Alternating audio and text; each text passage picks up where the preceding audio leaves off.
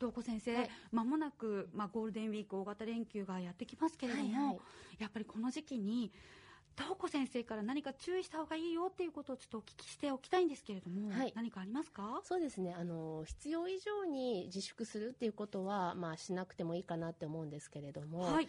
持病のある方そして高齢者の方ご自身やもしくはあのそういった方のところに訪ねて行かれる方に関しましてはやっぱり感染対策はあの考えた方がいいかなと。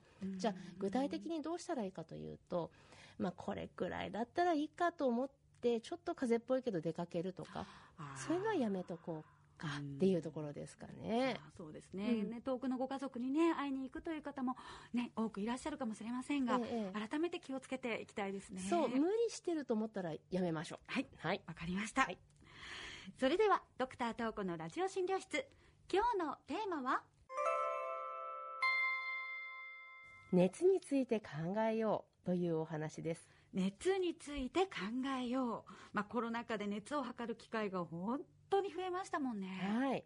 あの、コロナ禍でね、熱を測る機会が増えたっていうふうに本当に言われてるんですけれどもう、ん。36.9度とか、あ37.1度とか、微妙な温度で迷ったっていう経験をされた方も多いのかなと思っていて、ん。そんな時どうしたらいいのか、そして熱の記録自体に意味はあるのか、なぜ夜に熱は上がるのか、熱の意味するところを今日はお話ししようと思いますけれども、はい、何度かね、この話題をお届けしてきてますよね。そうですね。コロナが流行り始めた頃っていうのは特にですけれども、なぜ37.5度以上で発熱っていうふうになあの線引きされるのかとかお話しいただきましたし、はい。あと体温計の種類についてもねお話しいただきましたね。よく覚えてますね。楽し。かったです。コロナ禍もね、3年目で、皆さんの生活、特に熱を測るっていうのがもう習慣化して、あの、激変してきたかなっていうふうに思うんですけれど、山本さんはどう思います？どうです？私も激変しました。以前は風邪をひいた時くらいしか測らなかったんですが、うん。まあ、今は自分で測るのはもちろんですけど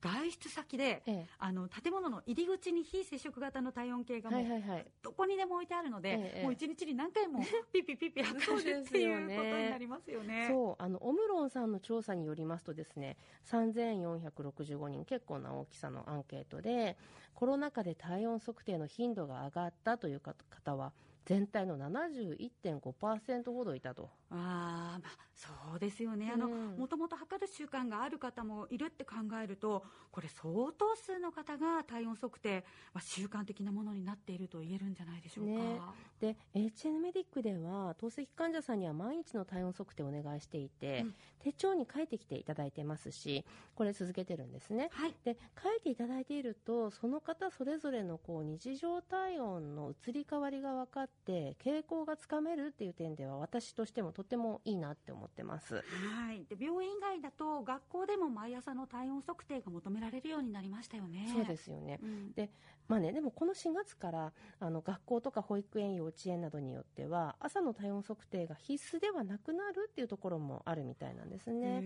ただもしもですよ習慣となっているのであれば、まあ、続けても悪くはないんじゃないかなと思うんですよね別に報告しなくても測ってもいいかななんて思ってて。はい。でこの体温測定ね冒頭でもお話ししましたけれど36.9とかね、うん37.1とか微妙なラインだった時に困るからなんかちょっとこう二の足踏みたいなとこありますよね。困りますよね。そういった時は私あの何回か測ってみて、はいはいはい。そのなんか平均で取るみたいなことするんですけど、はいはいはい。それは OK ですか？おおむね OK です。あ大きく間違ってはいない。あそうですか、うんえー、よかったです、ででもこれその何点間違ってない OK なんですか？そうそうそう。じゃあ、その疑問に答えるために、これまでのね、お送りした熱の話題の復習からいきましょうね。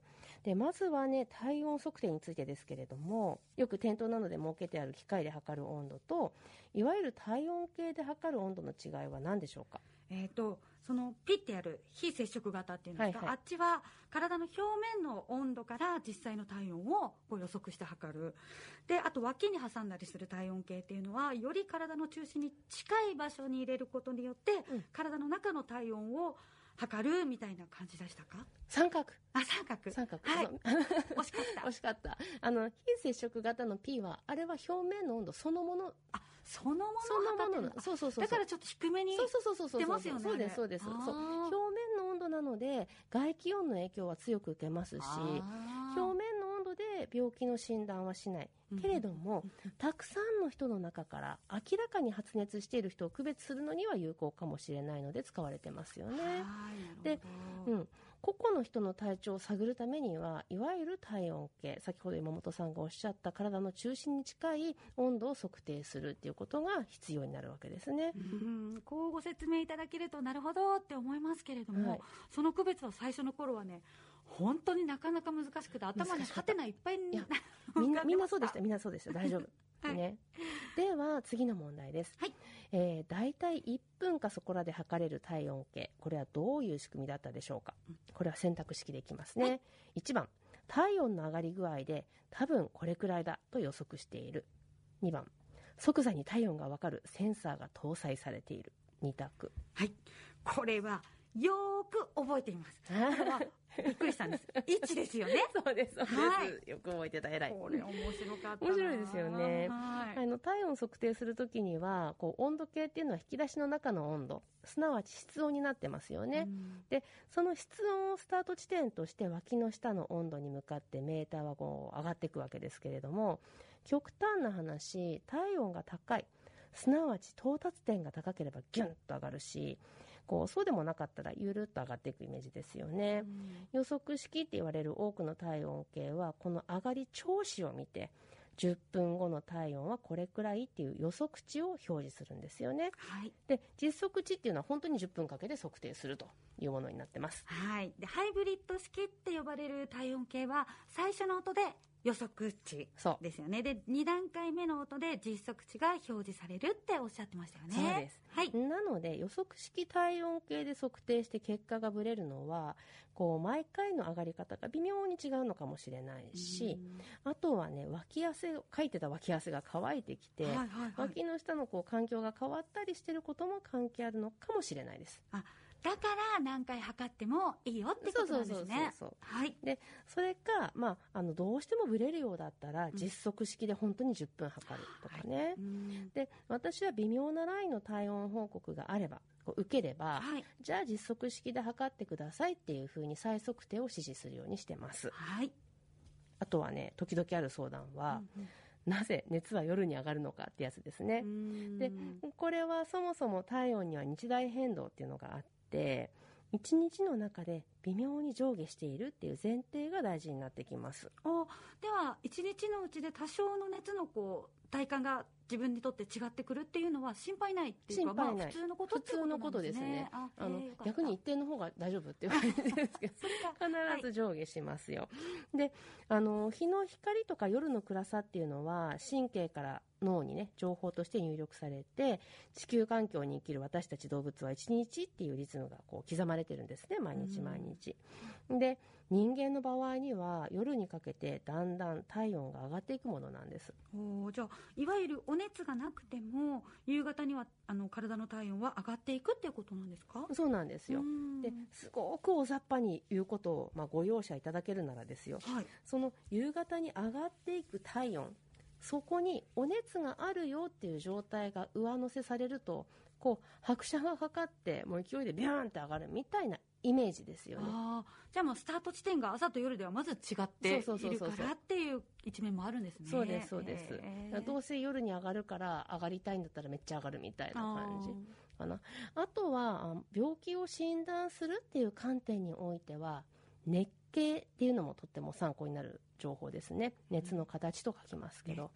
そう、はい、例えば1日3回あの熱を測ったならばそれをグラフにするといろいろなパターンが見て取れることがあります。え熱をグラフにするそうそう。熱型、まあ、熱の型ですよね。そうですそうです。文字通り熱の形が見えてくるということなんですか？そうそう。でその形がですよ一日の中で何度もこうギュンギュン上下上下ってなるのとだらだら高いところで停滞するのとではこちら側お医者さん側の見立てが変わってきます。へえじゃああの普段の体温を記録しておけば何かあった時の参考になるっていうのもパターンを比べるっていう意味では役に立つと言えますか、言えます言えます。私自身もですね研修医の頃は実際あの患者さん。から体温を外来でもらってあのグラフにしたりしてましたそう。だから本当に参考になる。なのでもしも体温測定がね習慣になっているのであればそしてそれがもしもそんなに負担じゃないならば続けてもいいかもしれないです。であの先日ねあのうちでも毎朝体温測定してるんですけど、はい、うちの夫がすごくあの体温子供今日低いと。気づいて気づいたことがあったんですね。もうこんな低い温度見たことない。大丈夫かと。でもそれはそれもそのはず。めちゃめちゃ汗かいてたんですよ。あなるほど。そう。汗で気化熱でほら体温の表面の温度がどんどん失われていっていて、はい、しかも予測式だったっていうことがあって低く出た。でもそうやって普段と違うって気づくのがすごく大事なことかなっていうふうに思って。そうですよね。そう悪くないはい。で私たち周りにね先生がいるわけでもないのでやっぱり普段からそうやって自分の体の変化に気づくっていうのは本当大切なことですよね。と思います。特にお子さんとか、まあ、ご年配の方にとっては何かあった時の役に立つ。でおお医者さんにね熱計っていうんですか、うん、を見てもらえるかもしれないっていうことですもんね。そうそう。なので病院に来る時にはねグラフになってなくても全然構わないです、うん、グラフは我々が頭の中で書くので持ってきてくださるととてもありがたいです今日は熱について考えようというお話でした。